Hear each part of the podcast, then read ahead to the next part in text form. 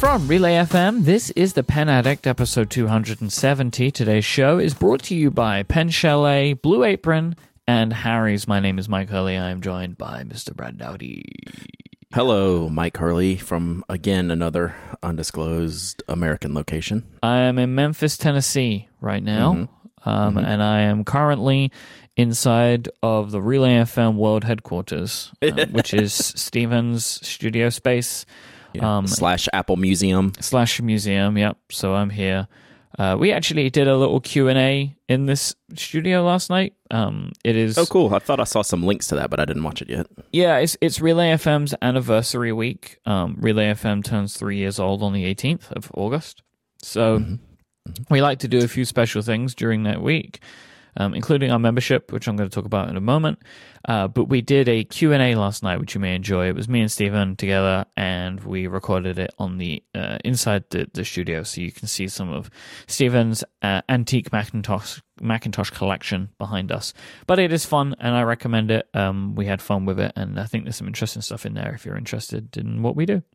Yeah, and since y'all had such a late night, we did not record at ten o'clock this morning, like uh, my stupid calendar said. So that was all Yep. my fault. I apologize to our live listeners who were looking for a ten a.m. show. Um, that is completely my fault.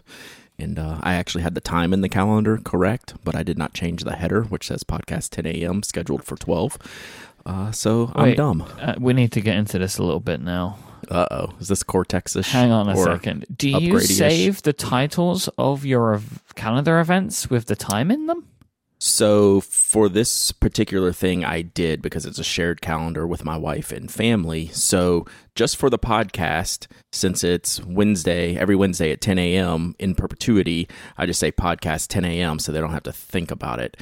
And so when we changed, when we change one, I just drag it over, you know, to from Wednesday to Tuesday, and I always change the title because I always change the time, and I just didn't on this one. So Interesting. yeah, I understand that's a not a normal thing, and that's that's the only thing I do it for. I don't have um times in any calendar Okay. entries other than that one particular one. But I So could it's probably like change. I should probably clear change to it. everybody. It, that's the reason. Yes, yeah. I just need to change that, and that's my fault because I'm a dummy.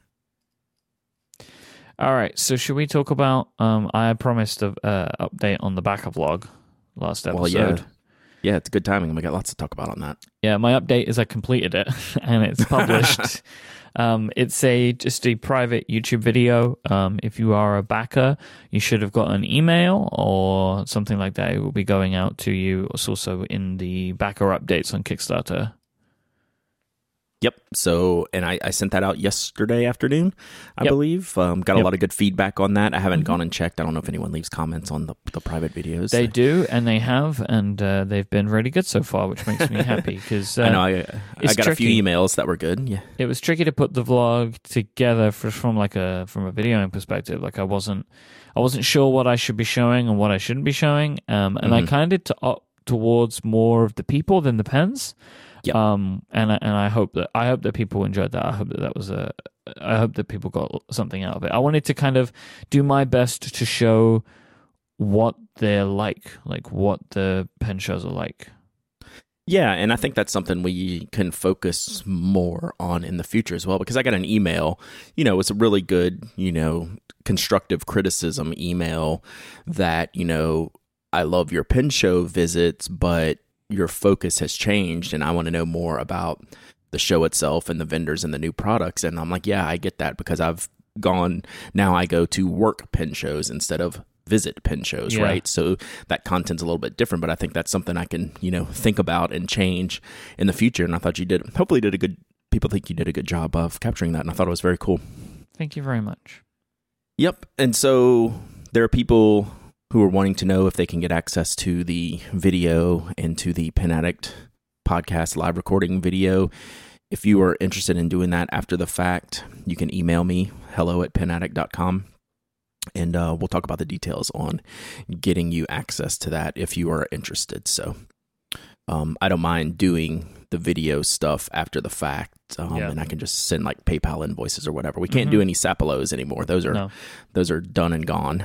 Yeah, Um, that, that's the thing because there are people that come to the show later and they want to get the videos, and we try and accommodate where we can. So, uh, you know, you can Brad will work it out with you, and then any money can go in towards next year's fund, I guess. Yep. Or I mean, we still got more this year, uh, which we're going to talk about kind of at the end of the show today.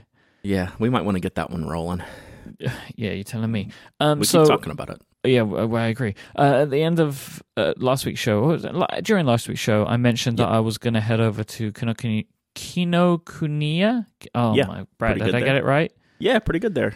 which is a um, very popular uh, pen and bookstore in New York because it was like a couple of blocks from my hotel. So uh, I went there and there was an abundance of stuff, like an overwhelming amount of pens in this place.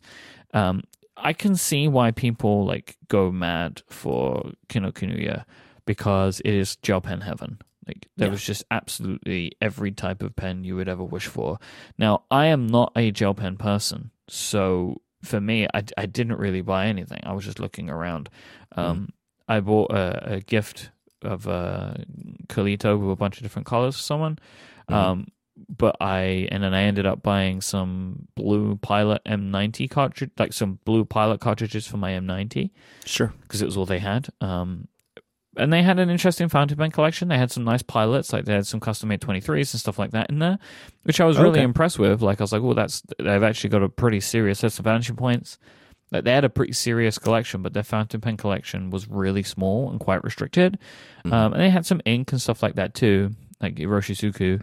Um, and then they had some like like a bunch of washi tape stuff and a bunch of interesting notebooks. They had they had a larger collection of Moleskine than I was expecting, um, but also a large collection of Leuchtturm. So it was it was a cool experience to see a store like that, but it doesn't carry the stuff that I'm necessarily too interested in buying, nor would I have expected it to. Right, right. Yeah, that doesn't surprise me. That is interesting about the fountain pen setup, and it makes sense that it's all Pilot because I'm sure they have a pretty big Pilot account with all the other things that they carry. You know, Yeah, all the they had pens everything, and man. Like, pencils and erasers. Yeah. They had like Preras. They they had Mhm. the whole shebang for the pilot Yeah. stuff.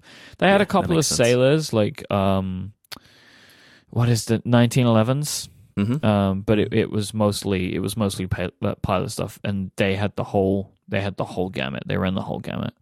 Yeah, and it's also like you said, they had the Moleskines and Leuchtturms, but it, I know it's a huge Japanese notebook store too, and I know a lot of people. I know that's not your thing at all, um, but I know a lot of people will go there and just stock up on all kinds of weird notebooks. This was weird really for great. me. Like I reckon I was looking in the wrong place because I didn't really come across any. I mean, I don't know where the Japanese notebooks were. Like I, Sure. it was really busy in there. I will say that. So like I didn't look at everything. Like it was it was packed full of people, and I was waiting for like 50, like maybe like ten minutes to get hmm somebody to give me some ink. Oh, And it was super hot that day, and I was kind of just like, uh, I'm getting out of here. I might pop back though. I mean, I'm, I'm going to be in New York for like another two weeks, basically after this. I, lo- I love the chat room. They're already saying where it's at. It's on the back wall, Myke. back wall. All like our chat room knows these things. It's amazing. I I might it. head back there. I might. I mean, but uh, I mean, I have notebooks. I got notebooks today now. Yes, and I know. Like I would go in and maybe not buy many gel pens, but I guarantee you, I'd buy some buy some notebooks. All right. Uh, I mentioned at the start of the show that it is kind of Relay FM's and wait is I don't know why I keep saying kind of like it 100% is Relay FM's third anniversary this week. Yes, So- three days from the birthday. Yeah, I know. Wow, Whew, man, three this time three years ago, I don't think I was functioning very well as a human being. Yeah. Um, but what that means is that starting the beginning of this week, it's already begun. Um, our Relay FM members bonus shows go out. So if you are a Relay FM member, uh, you will already have a, a feed for our members, which includes a bunch of bonuses. If you become a Relay FM member, um, then you will get sent an RS, uh, an email with an RSS feed and a link, so you can go and subscribe in your in your favorite app of choice. Um, basically, throughout the month, you're going to get bonus episodes of all of your favorite shows, including this one. Um, our episode goes out later this week on August 17th, which we spoke about before, and it's me and Brad uh, taking a real uh, interesting, emotional, in-depth look at his favorite Joy Division songs. Um, it, it honestly, it's one of the best things me and Brad have ever done together. So, if you enjoy this show, uh, it, it's a very different feel, right? Um, Mm. Because we tend to be pretty happy on this show, and Joy Division music by design is pretty sad.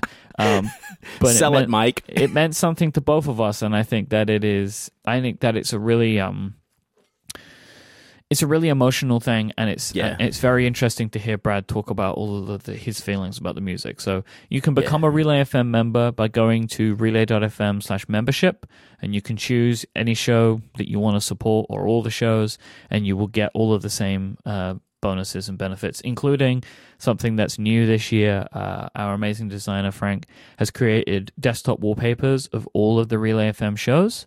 Um, this will be in the email for new members, and if you're an existing member, uh, we sent out a newsletter uh, this week which has a link to that in it as well. So go find out more. Uh, go to relay.fm slash membership. We'd love it if you supported the Pen Addict, but you can support any show and you will get all of the same benefits and bonuses. And I want to say for anybody that has already signed up or anybody that's going to, thank you so much. Um, obviously, we are advertising supported, but your support helps us continue to do things and it, and it gives us a base that we know the, the support is always there no matter what advertising we have. And that is a real, real great thing um, to know that, that we have that there so we can continue making the show easily and can continue making and doing interesting and weird stuff too. So we really we really appreciate your support.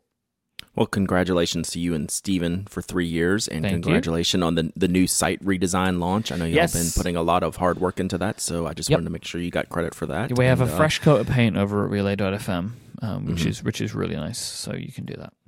Yep, yep. So as great as you were talking about uh, Frank's uh, design work, which he's awesome. We all love Frank, uh, Forgotten Towel on on Twitter. And do you think he could pull off a Rubik's cube mosaic like our friend David, Mister Figboot, can?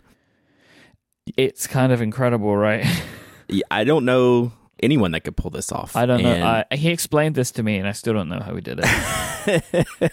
and he goes through it all in the intro to Uh-huh. the video and i'm just looking at this video and, and all, all the time lapse stuff the amount of time he committed to this project is insane and that's why we love him right we love these people that go deep into like crazy stuff like this it's so impressive it's so cool and congratulations david for getting this out i know it was months worth of work to do this and uh I, I don't know if I should spoil the ending No, we of the definitely video. shouldn't. Definitely so, shouldn't. There's a surprise at the end. Basically, Yeah. Dave, uh, he he put together this incredible video of y- using and solving Rubik's cubes to create the logos of some of your favorite pen companies. Mhm. And the Nock Yeah, is so in like- there too. Yeah, so like there's a big Nock logo in there. He, you know, he's so nice. He like asked, he's like, "Hey, I'm doing this project, and it involves like 600 Rubik's cubes, and I want to make a Nock logo. Is that okay?" I'm like, "Uh, yeah, that's okay." but I, I appreciate him asking. But I'm like, "Uh, yeah, that's awesome." So it's really good. yeah, it's it's really, really, really cool. So we we have a, a, a Figboot level of items to get to here this week, Mhm. but I know we need to talk about some other pens first, right? Yeah, we most certainly do. And they come from our friends over at Pen Chalet. They sell authentic, amazing rollerballs, fountain pens, all of the ink cartridges that you're ever going to want, mechanical pencils. They have tons of carrying cases, pen holders. They have converters. They have everything that you're looking for from all of your favorite brands. And they have they couple all of this with fast and reliable customer service. Pen Chalet are always doing great specials. They do great discounts. They have prices, honestly, that you're not going to believe on some of their stuff. And they continue to do that at a rate which is almost baffling to me. Uh, they do free shipping on orders of over $50 in the US. They sell internationally with great shipping rates. And they have a 100% satisfaction guarantee for their high quality pens that they sell to you at low prices. Just go to penchalet.com. That's P E N C H A L E T.com. Click the podcast link at the top of the website and enter the password PenAddict to get your hands on this week's special offer and to get the code that you need to save 10% on anything at Pen Chalet. Uh, this week's special offer is a great discount on a pen that me and you have spoken about in the past, which is the Monteverde Tool Pen. So, uh, Pen Chalet, Ron at Pen Chalet is discounting the Monteverde 10 tool pen and pencil uh, at 45% off, which is a really huge discount. Like, just a huge discount for what is ostensibly a really interesting and weird pen. Um, So, you should go and check that one out. It's a great pen and a great pencil. I, I need to add the pencil to my collection. I, I love the pen. It's just a unique pen. Everyone enjoys it when they see it. Um, it's actually very useful with the ruler. I I know Joke use the the field notes ruler in my notebook, Mhm. and then sometimes use the the Monteverde Monteverde one touch um, ruler. Mhm. And I got to tell you a secret. Well, you know this, and I think a lot of listeners know this. And this isn't one that's on Ron's sale, but it's available on Ron's site. The rollerball for the Monteverde One Touch stylus takes fountain pen ink cartridges. So that thing will blow your mind.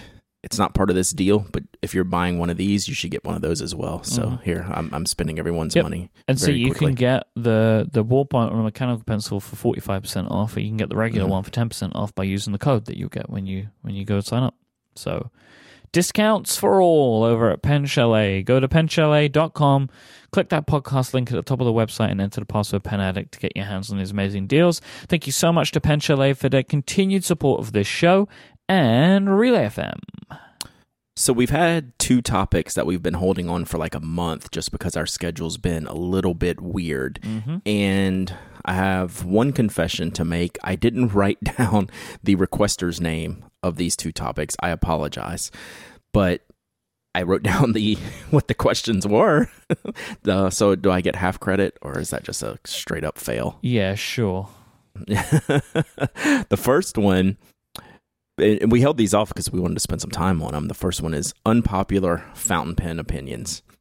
I don't know that I have super crazy, strong, unpopular opinions, but I have a few things that, you know, and they, and they may not even go against the grain, but they're just kind of my personal things. You want me to read off uh, my list here real quick? Yeah, go through your list and we'll talk about them. Yeah. And we'll go one by one. So what the first one is I don't like non-Japanese medium and broad nibs. Steel or gold doesn't matter. No Pelikan, no Aurora, no European, no Western brand medium or broad nibs. I never use that size. I don't enjoy the writing experience with those. They're too broad, they're too rounded, and if I've ever purchased a pen with that style of nib, it was purposefully to get ground down into something else. And yeah, I just don't like the way my handwriting looks with that size nib. Now, I like big, wet stub nibs and huge music nibs and things like that that put down a lot of ink, but they have that more squared off line, which I Mhm. like, which is why I can't really, you know, use medium and broad nibs. They just don't make my hand li- handwriting look good so enough. if it's a European medium, so no, it's a no bueno for Brad Dowdy. Yep. Okay. That's what we're, you know, Lamy, Pelikan, Aurora, anything like that. It doesn't surprise me though, because you are a man who likes the finer things in life, right? You I like- do. as in the fine nibs. Uh, I was pretty proud of that one actually, and Yeah. um, so yeah, that doesn't. That, I'm not surprised by that one, uh, but I can see that it's unpopular because I like mediums and broads and, and all sorts, right? From from Mm-hmm. Yep. all over the world. I mean, like the mediums that I use uh, for most of my pens these days are Japanese mediums, so they're on the finer Mhm. side, but they're still medium, right? Yeah. I think you would agree with that, right? Like most of the Yeah. mediums that I use, they're not they're closer to fine, but they're not fine. Yeah, I'd say for the most part, I'd agree with that. They kind of sit in the middle, don't they? Really, I, Yeah. I find. That's my max line width right Okay. there is like a Japanese medium until you get into a stub or a italic nib. So Hmm. the second one I put in for you and I guess for the listeners too, I don't like field notes for fountain pens. Okay.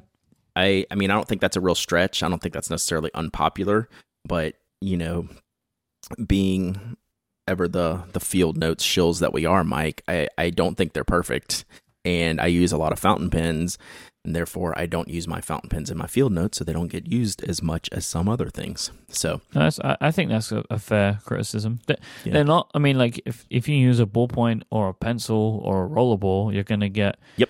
a, a- probably a better experience than if you use a fountain pen. But in my daily usage, like you can very easily use fountain pens and they work fine. But there are better. There's better paper for fountain pens Yep. than what Field Notes put in. But I think you lose a lot that I don't want to lose by going to another brand. Yep. So this last one I think is probably my most unpopular opinion and it's that I don't care for American vintage pens. I own a few of them. I own a, you know, a Parker Vacuumatic, a Parker 51, a couple of Sheaffer Tuckaways. In general, I find them boring. in general, they all look the same.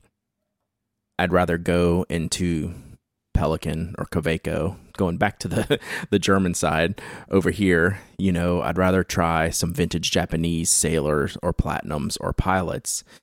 They're just more interesting and unique to me than American vintage pens, be it, you know, Parker, Sheaffer, Waterman, you know, uh, Mabie Todd, any of the old classics. I just, I think going to pen shows, you just see hundreds and hundreds of the same pen lined up next to each other. It, it's really difficult for a single one to stand out. I think that's why I gravitated to the Sheaffer Tuckaway because it is different, it's small.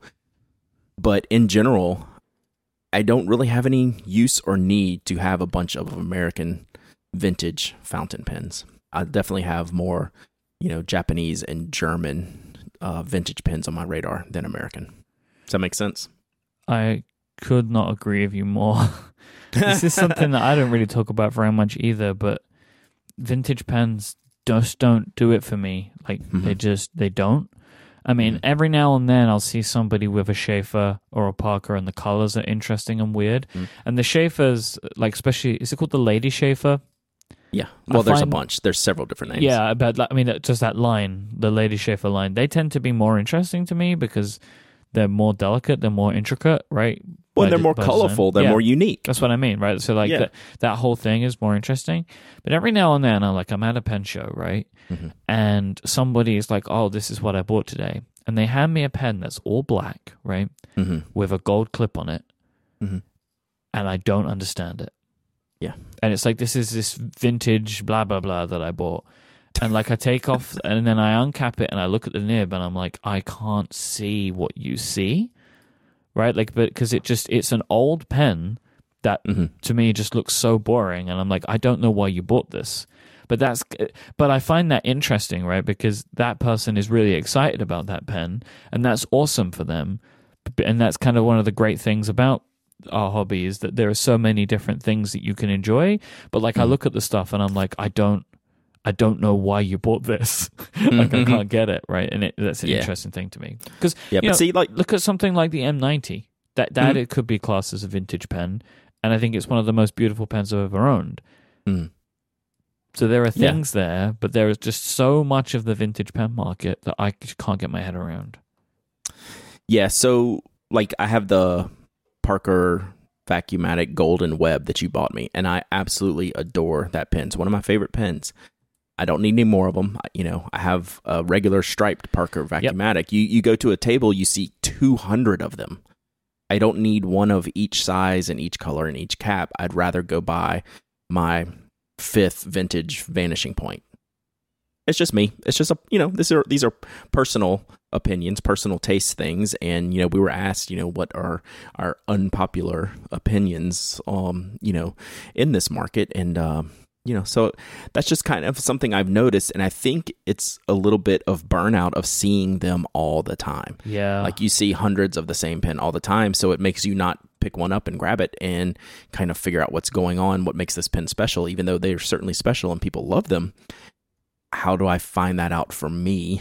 And, you know, why do I need 10 of them? Because that's kind of where I'm at, right? Mm-hmm. All right. So, what do you have on your list? So, the, I, I love your first one. It's, it's very much in line with my first one. In general, I do not like fine, extra fine, or architect grinds. Um, I find architect grinds to be unusable for mm-hmm. my writing style because mm-hmm. I am a lefty overhooker um, so just I just don't work. Like I, I, very frequently, someone will go check out this amazing architect grind, and I put the pen to the paper, and I can't make any ink come out. It's just mm-hmm. my it's just the way that I write means that those those types of grinds just don't work for me. And just in general, I don't like fine or extra fine. Like I mm-hmm. find mm-hmm. I don't really like to kind of to straddle the line between writing on the page and cutting through it right? And I feel like so many, especially extra fines, like I don't, even, I can't understand why people want to use them. Like I like to see the ink on the page, right? Like I like to see a big effect when I use a fountain pen. I, I like the feeling of something grand and bold, and that's mm-hmm. why mediums and broads and stub nibs and music nibs all work for me because that's what I want. You know, I, I want I want there to be a big effect left on the page when I'm done with it. And just for me, fines and extra fines don't give that, and I also most of the time find them uncomfortable. Yeah, that makes sense. You know, it's definitely a writing style thing and a visual thing. For me, I get the satisfaction of seeing a lot of ink in a stub nib, but I like how my handwriting looks in an extra fine nib. And it's because we have different styles, right? That's why there's so many options out there. Mm-hmm. Um, there's there's more than one fountain pen in the world. There's something for all of us, Myke. But uh, I, I I can understand that where you're coming from. So remind me, Brad, your Mhm. Aurora Optima, which is one of your very favorite pens, Mm. which went back to the Shoptima, if I remember correctly. yes. Uh, what nib is in that? Well, extra fine, of course. I hate that pen. so I tried Brad's Aurora Optima for the first time in DC. Which, by the way, I, every time I've been talking about DC over the last Mhm. week, I keep calling it Atlanta. just like it, just in my mind, it's Atlanta because that's Yeah, where that's the pen show did. is. Right. That's where the Right. pen show is. That's what I do. Yep. Which I just that I've I found that to be really funny. I just keep calling it Atlanta, and Stephen's like, "What are you? What? No, you're in DC." "Oh, yeah." um, I used Brad's Aurora, and I I really hated it. Like honestly, Brad, I couldn't even get ink to come out. Yeah, like he legitimately like ooh, like there was bad faces and all kinds of stuff. Did not like it was a real kind of visceral reaction for me. hmm It was not a pen I enjoyed. Yeah, I get it. Their nibs are very firm, very fine, and very dry. And if I'm looking for qualities I like in a fountain pen, they're going to be very firm, very dry, and very fine. So it makes sense that you do not like that pen. And my Nebulosa also has an extra fine nib in it, and you didn't like that either because they they wrote very pretty much identically, right? I mean, for all intents and purposes, they were the same pen. Doesn't didn't matter. Yep. Yeah, did, did just not not a fan of those. Yep. Understand fair I, your it's your opinion it doesn't mean it's right but it's your opinion hmm and they're no, unpopular ones is what we're I. I i agree with you i mean i agree where you're coming from Uh, the, the next one, uh, I think pr- basically everybody knows. I'm actually going to bundle this in. I'm going to make this a twofer. Um, Mhm. I find vanishing point nibs to be uncomfortable. So No. pens, the vanishing point pens to be Yeah. uncomfortable because of the clip, and then Mhm. I'm just going to roll into that that I really don't like the Visconti clips. Uh, So I know that those Yeah. are two things. Like the clips on those pens, um, a lot of people like them. I really don't like them for different reasons, but they don't work for me. yeah so the vanishing point clip is a usability thing Yep. you know it works for someone or it doesn't so therefore they like it or they dislike it the visconti is a visual thing and there's a huge love hate relationship with that clip. I don't think there's a lot of middle ground, although I kind of think I fall in the middle ground. Like it doesn't bother me. It's not my favorite thing in the world. It doesn't bother me. Some people absolutely hate that clip, and I get it. It's big and gaudy. And uh, I also just wanted to mention the Omas pattern branding. So what they put around the bands on the pens, what is the official name for that? Is there a real name for that? Like they they put these like metal bands that go around Yeah. the caps and stuff. Yeah, so they're cap bands. I don't know what the etching or the pattern in it is called, but I think it looks great. And you I did- that's not something you it. like. I really Mm. don't like it because it's so abstract in a way that is not appealing to me. Hmm. Like to keep you up at night. Not really. Mm. Um, I I find it concerning, really, that you're making fun of me here. Uh, It's because what I do best. I was trying to help you through yours, so I hope that everybody's taking note of the fact that when Brad was giving his opinions, I was trying to make it better, but for some reason he's Yes. deciding to make mine worse. Uh, I don't like the Omas branding. It, it doesn't Yeah. make any sense to me. Like this So- kind of Roman style. Um, Yes, so the chat room says it's called the Greek key. I have heard of that in the there you past. go. So the it's that Greek kind of squared, like snake pattern of angles. I don't know how to talk about it. We'll we'll put a we'll find a picture in the show notes. It's easy. It's very common. I love. I think it looks fantastic. But yeah, I understand. I mean, hey, that's that's a pretty unpopular one. That's one I haven't heard before. Yeah, because a lot of people like Omas, like a lot. Mhm. I feel like this is Yeah. probably going to be um, similar to when I told people that I leave my pens inked for a long period of time. I feel like it's going to be it's to be akin to that one. Speaking of which, have you seen uh, our good friend Well Appointed Desk Instagram feed recently? Maybe I I don't know anymore because Mm, oh, Instagram you does you that would know. thing. You- uh, that's true. You would know if you saw what I'm talking about. So don't go look. So yeah. oh, we'll save that till after the show. But you will you will never fly with a p- fountain pen again. if you go Oh, I have feed. seen that. Yes, because she tagged me in it. Yeah. So um, Ana, on her way home, uh, she she she kind of wanted me to know, but didn't want me to know. It looks like Right. effectively every single one of her pens exploded on the plane. Yeah, like thirty. Um, that's not good. So I will say for this one, I, I say, Ana, I feel terrible. I'm sorry this happened to you. Um, I feel like maybe this was more likely because this seemed like vintage pens. Maybe it's more Maybe. likely. I don't know. Um, but uh, this this hasn't changed anything to me because I'm still not Mm. doing it. Right, like I'm flying with like one or two inked at a time now, in a Ziploc bag inside of a Sinclair. Yeah, I said I think I had eight back and forth to DC this year, just in a Brasstown, no extra baggy and no issues. So I don't know what to tell you. I do know how to feed you though, Myke, Oh yeah, and that's with our good friends at Blue Apron. Look at you. You're so you're just really setting them up for me today. Hey, I may not be on time, but I can segue with the best. Today's show is brought to you by the number one recipe delivery service, the freshest ingredients, that is Blue Apron. They're on a mission to make incredible home cooking accessible to everyone whilst also supporting a more sustainable food system. They set the highest standards for in- their ingredients whilst building a community of home chefs. Let me tell you how they do those two things. So with their ingredients, they make sure that they go out to uh, sustainable partners. They work with companies that have great kind of rules and regulations in place to make sure that the standards of the ingredients that they're shipping to you are of the highest quality. All of those ingredients come with a freshness guarantee. Every ingredient will arrive ready to cook or they'll make it right. They also ship you just the exact amount of ingredient that you need for each recipe. They reduce food waste and it also makes it easier for you to cook because you know you've got this thing, this thing goes in this recipe. It's easier that way to be able to follow the recipes. Those recipes is how they are building their home chef community because they make it so simple. All of the recipes come with a step by step card that you can follow. So you can really easily go through and cook what you want to cook in 40 minutes or less.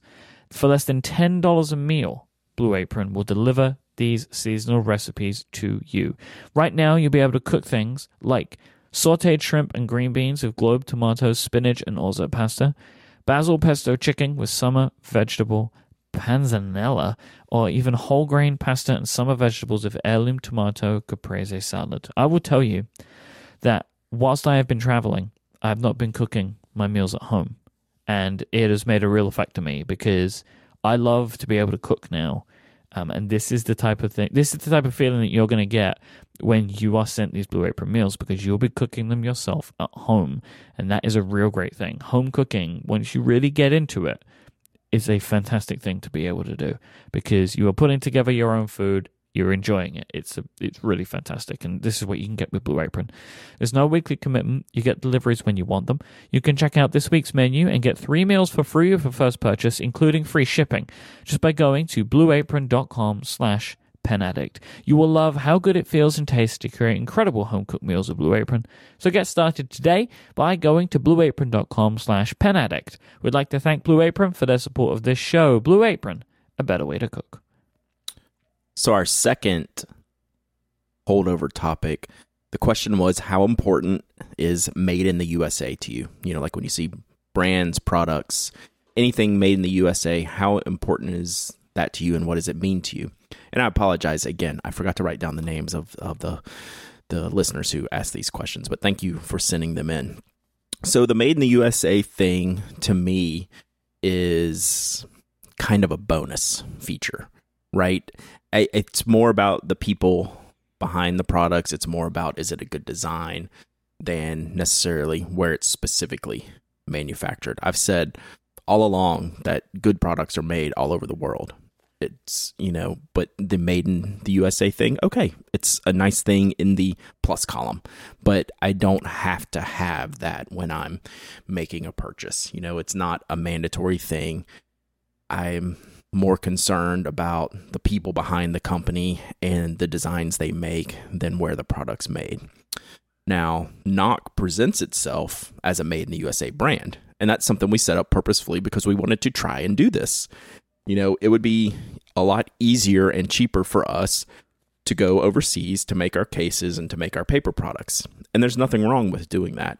But we set it up in the beginning to try to do it here. So far, we've been able to succeed doing that. It's not without roadblocks and hassles and extra money, but we're able to do it. I'm very proud of that fact, you know, to keep, you know, our manufacturing local for Nock and that's not going to change. You know, that's something we very much believe in. Jeff told me years ago that if we ever outsourced this brand overseas, he would quit. And that doesn't mean that Jeff's not for things not made in the USA. It means that for Nock it's not the right solution for us. You know, we're fans of products made all over the world. We're consumers of all these things. But for Nock, that's what we tried to do. It's specific to our brand. So, but on a consumer perspective, it doesn't really affect me, uh, it or it affects me very minimally. I enjoy seeing it, but it's not going to necessarily drive my buying decision. So, I, it's kind of a two sided answer for me because I have it as a consumer and I also have it as a business person. So, what do you think about this? I know we've talked about this in the past, and and we definitely kind of we're on the same page. I think. So, for me, made in the USA. So, bear with me here, right? Bear mm-hmm. with me here Made in the USA, I kind of translate in my mind to say made by people who really care about the end result. So mm-hmm. when I hear that, it is an indication to me that love and care went into it, like went into it, and, and that the producer of the product is willing to spend more money to get mm. a better result or is willing to make less profit to get a better result. Now, hmm. this is not the only indicator of this because I buy things that don't have that on there, but are made by people that do care about their end result. I make, I buy products from companies that are based in the USA who make their stuff overseas, but I know I'm getting a good end result. And there are many different things that can lead to that. It can be reputation. It can be just like a, a way that somebody tells a story. Like I believe that the design is important, but made in the USA is one of these indicators. It's like for small manufacturers, for me, like if they say that they're made in the USA, it's a good sign, but it's not the only yeah. sign.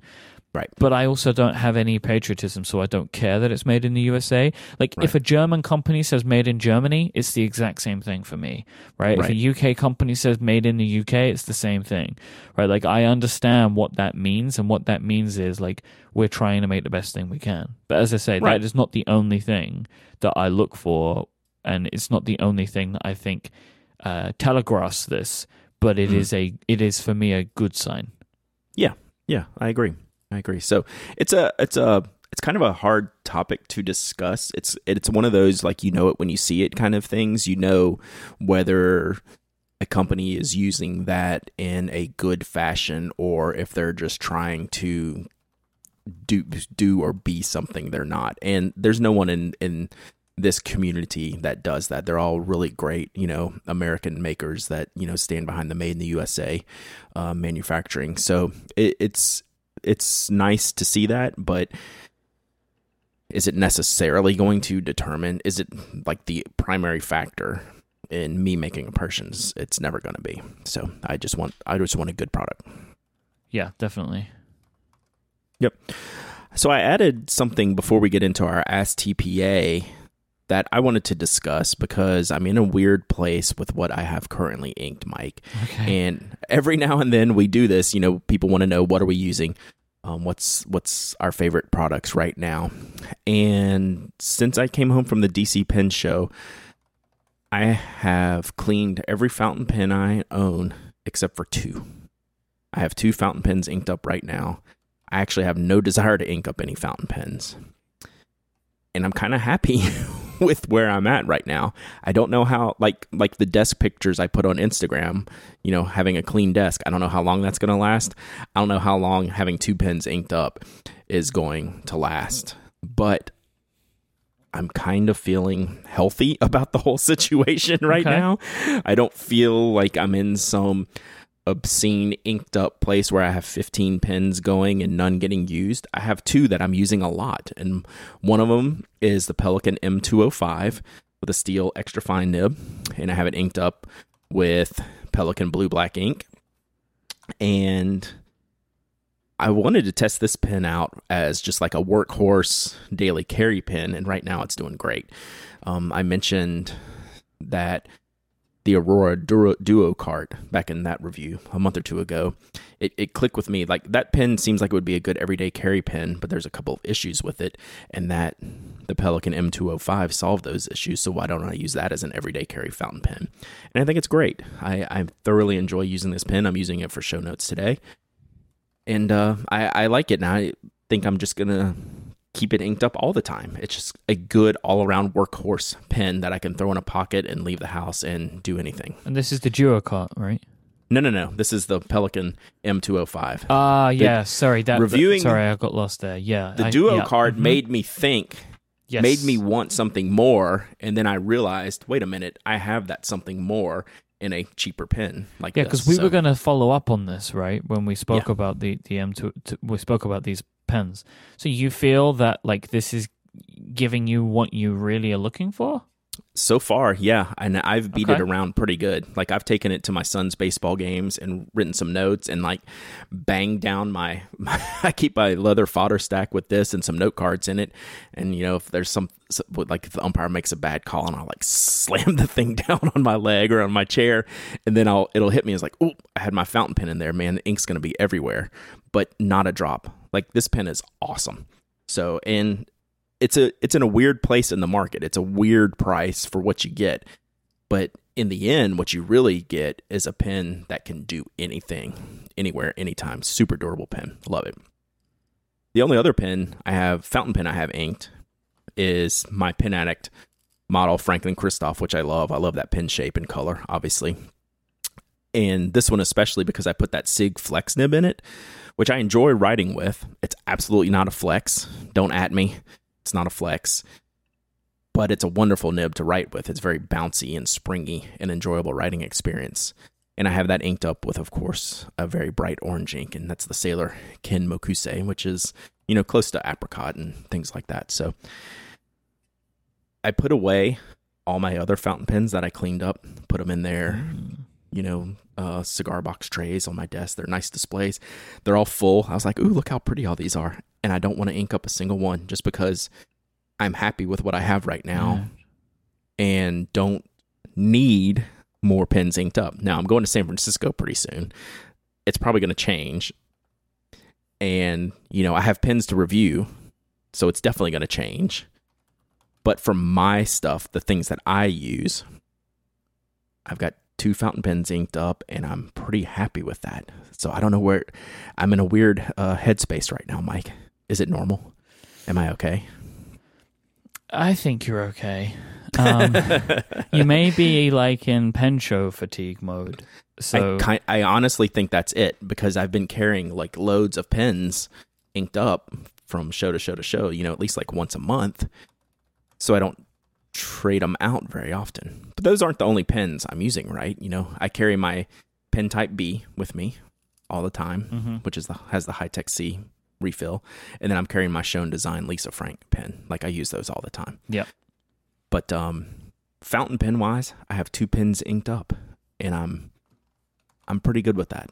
It's a weird place to be. So I'm uh, I'm also in a different place just because I'm in a different place. Uh, I have less Right. inked up than usual. Like I'm carrying around with me pens that are empty, which is not a thing that I do, right? But I don't like, for example, my Kanilea Maui Makai.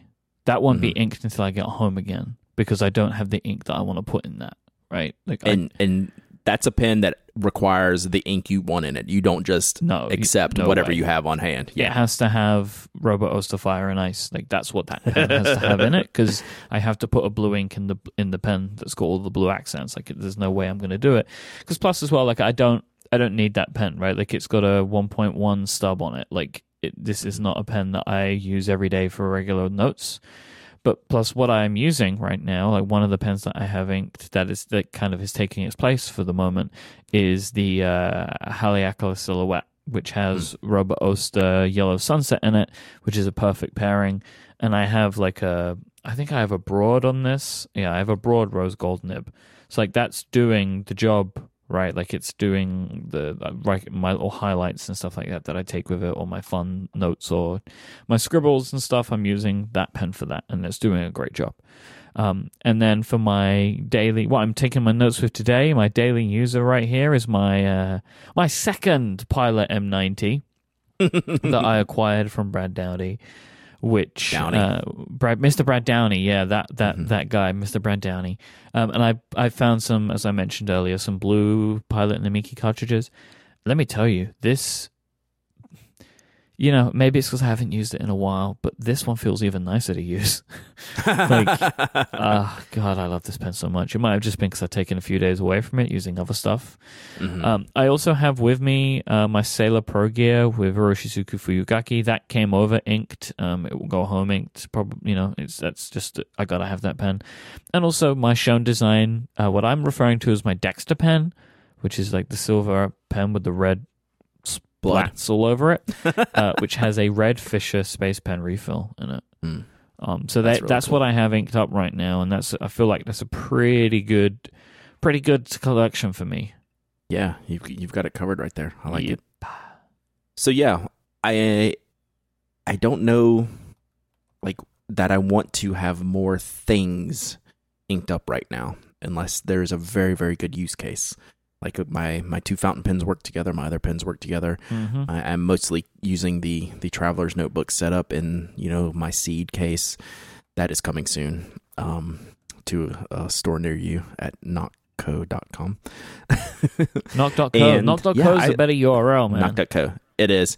Uh, do you remember the story about how that came about? You want a quick sidebar? I don't remember, but go for it. It's very short. So we had we launched the site nockco.com and we had a customer that said, "Hey, I saw nock.co was available and I bought it for you. Tell me your information and we'll get this transferred over." I was like, Wow. "Why didn't I number 1, why didn't I think of that first? And number 2, you're an amazing person." Yeah, because So- that's like a oh, I just bought this and it's going to cost you. Yep. You know.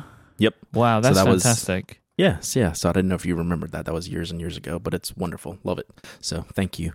Uh, I, I I know who you are. I won't. Uh, I actually hadn't heard from him in Yeah. a while, but uh, I'll reach out. So anyway, on to some Ask TPA. You ready to uh, get into this a little bit? We have I, a I am ready to answer a these TPAs. slew, and all I I love all of our questions equally, but I especially love the first one that I put in the list today. So just you know, I, I love all of you equally, but this question gets to me because Logan is starting a through hike of the Appalachian Trail. And for those of you who aren't familiar, this is a life changing deal. This is, I think, 2,000 plus miles hike from Georgia to Maine, or reverse. You can do it the, the other direction. People do it both ways. And it's takes a lot of people months, you know, like six months to do this. It's a personal journey. It's a very important hmm uh, thing that people do. And Logan says, Hey, I'm doing this. And I got the Wow. notebook I want to take, but I want to take a fountain pen. Can I like- give a Can I give a, a little sidebar on this? Yeah. So a friend of mine did this.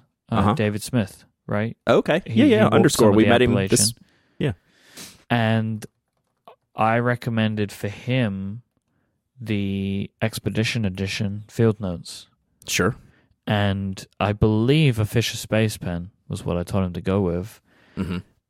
And on his walk, on his his his hike, it rained a lot, hmm a lot. So it ended up that this was the perfect thing for him Mm-hmm. because he was able to write with this stuff and it not get destroyed. So just wanted to mention that as like a as a thing to to consider that there is a possibility, right, that you're going to go on this and it's just going to be a nightmare weather-wise. Yeah. So maybe having something that's all weather is a good thing. So I just wanted to mention those two things. I couldn't agree more. And that was the fir- like I started reading this and I was like, well, it's got to be a Fisher Space Pen of some sort, you know, like in the CountyComm barrel, and then one of the you know waterproof notebooks. But that's not what he wants.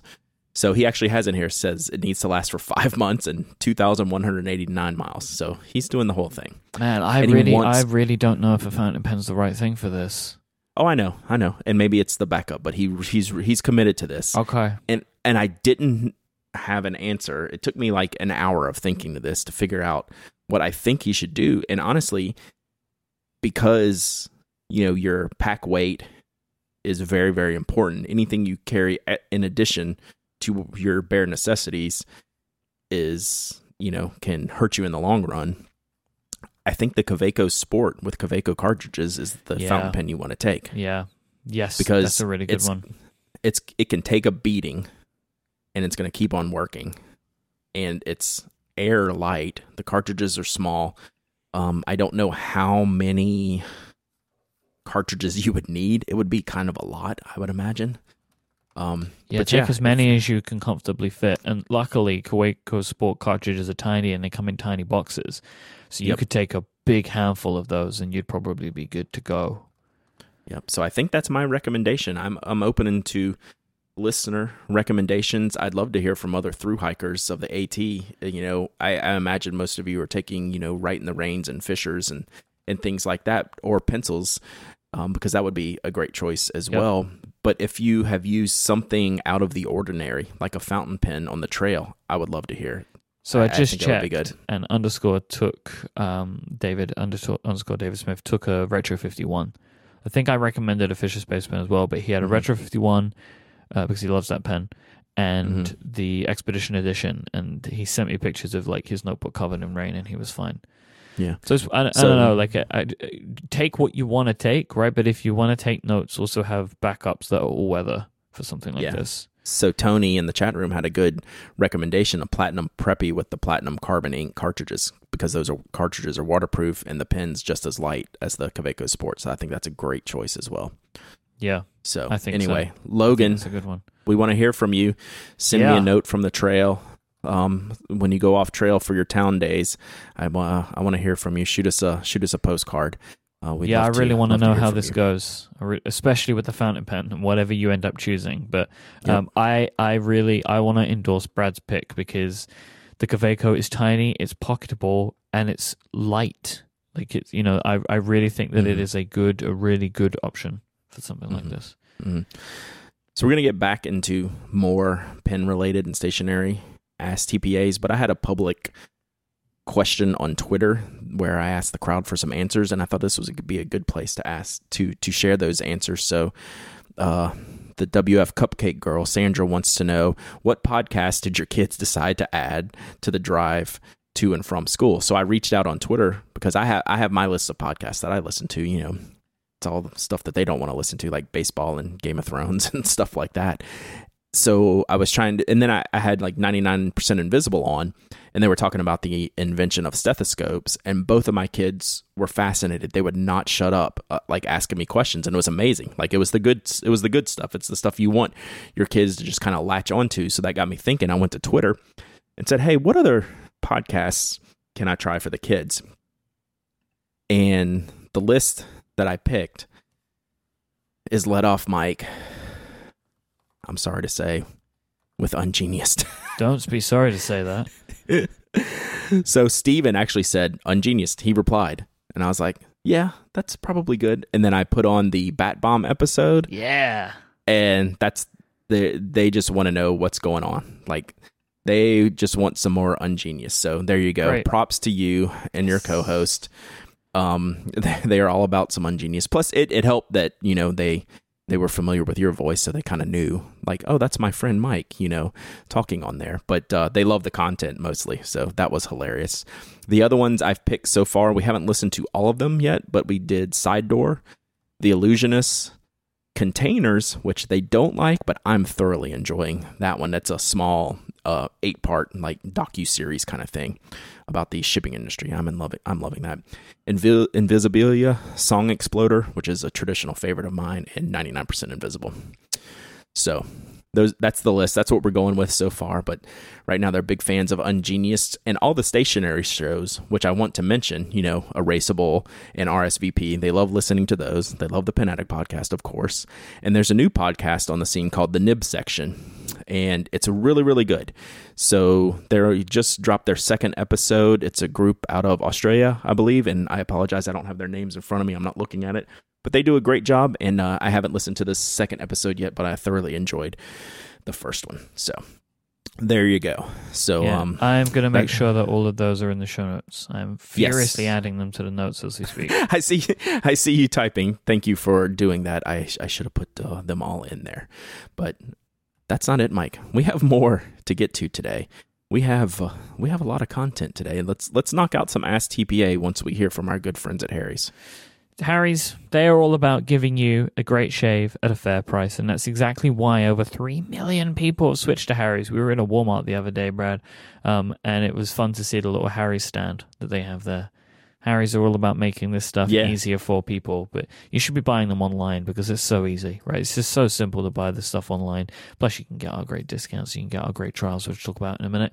But Harry's founders, Jeff and Andy, decided to create their company because they were fed up with overpriced razors. They bought a German factory with 100 years of blade making experience to make their fantastic five blade razor. They want to sell it directly to you over the internet, and by owning that factory, they can ensure the highest quality for their blades, which is why they are happy to give a 100% quality guarantee on their product.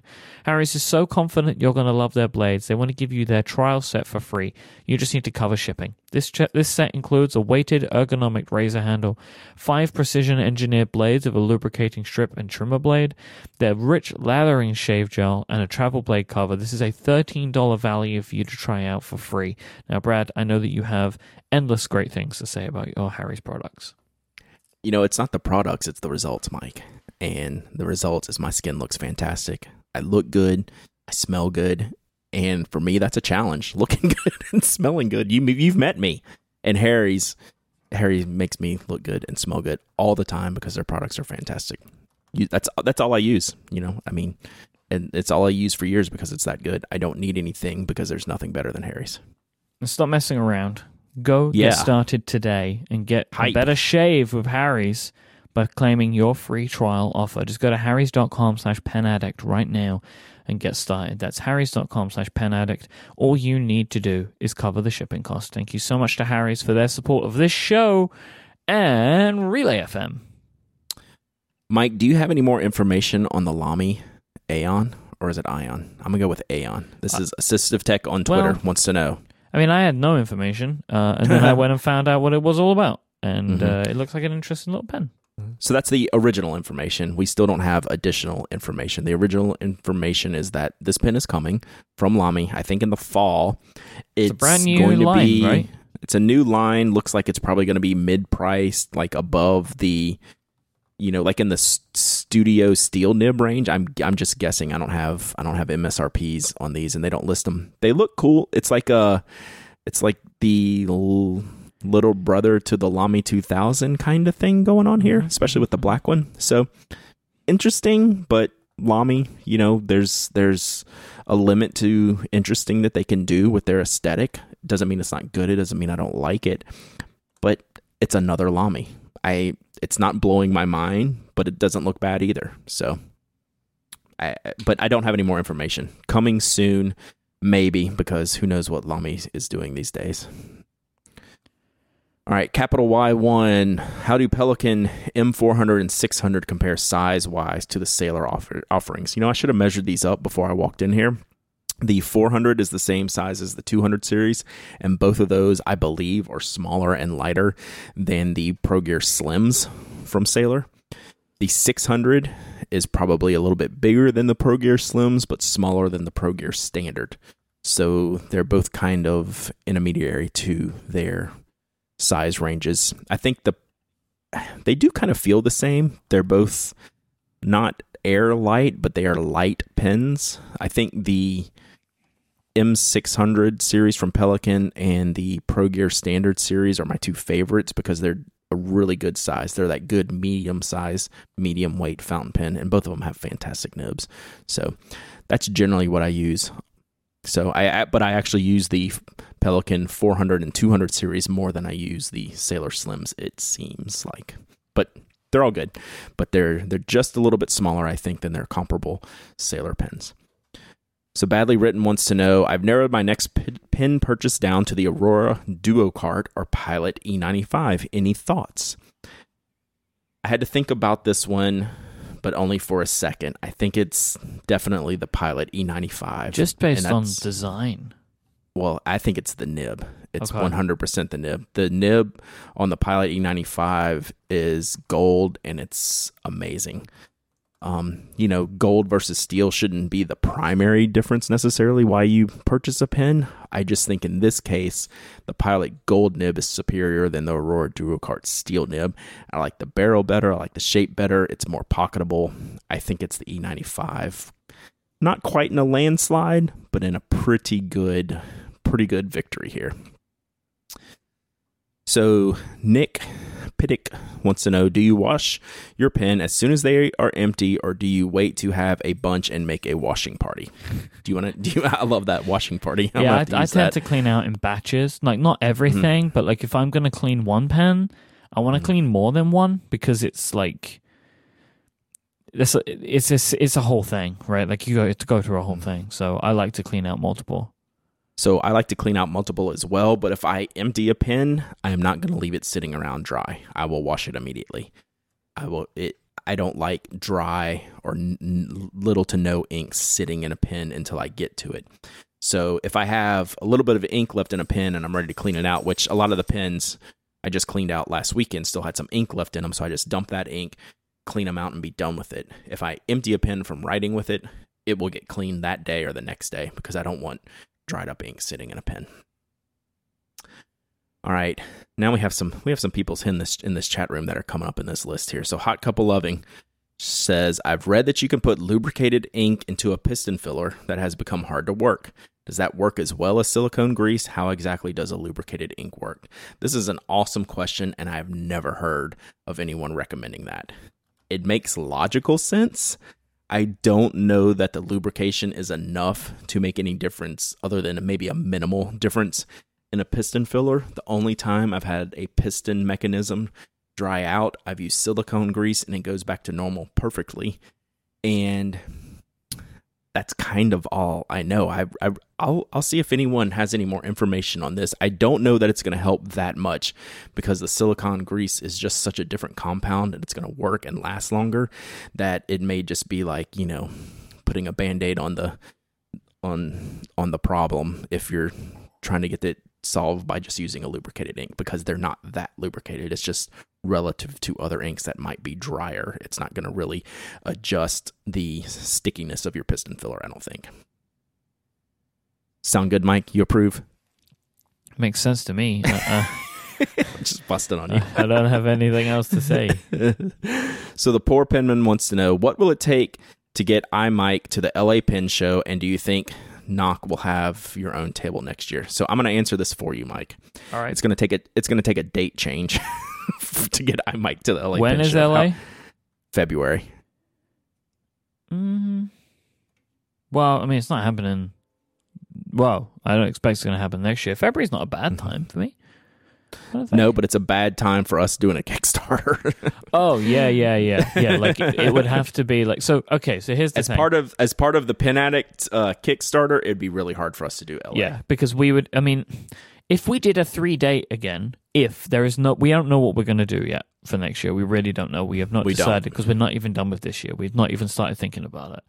Um, we, I'm, I'm very confident we will do multiple dates, and one of them will be Atlanta because it worked so well this time.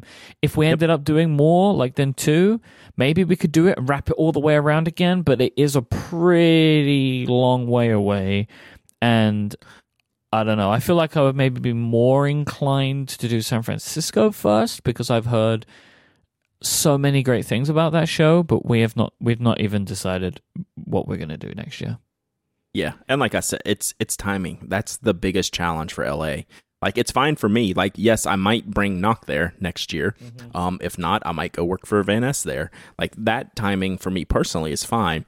But for us to do pin addicty type stuff for that, it will be a challenge. So So it's uh some people in the chat room are saying about what about the Chicago Pen Show. I can pretty much guarantee that will not be happening because it's two weeks after Atlanta. Um, yeah, you'd have to stay here. yeah. and uh, and, and extend your trip like you're doing like you're doing right now but you have so much other work related stuff you're yeah, handling I, I extended this trip out for a month because there were like three different things to do. Like mm-hmm. all I would be doing in the middle of the uh, the two pen shows for like the two weeks is just waiting for the next one, uh, which which doesn't that's that's that's not enough to stay away for three or four weeks. Mm-hmm. Um, but we are doing something in Chicago, and uh, we did say we'd talk about this, and this is at Recasto's question. Uh, what is the event at Field Notes in October, and can any pen addict attend? So, what we are doing is a live episode recording. So, in, me and Brad and a couple of the crew for Field Notes on Friday, October 13th. So, we're recording that. There is, uh, we have discussed the potential for a meetup to occur after the show, after we finish recording. All of this stuff is still to be determined very soon.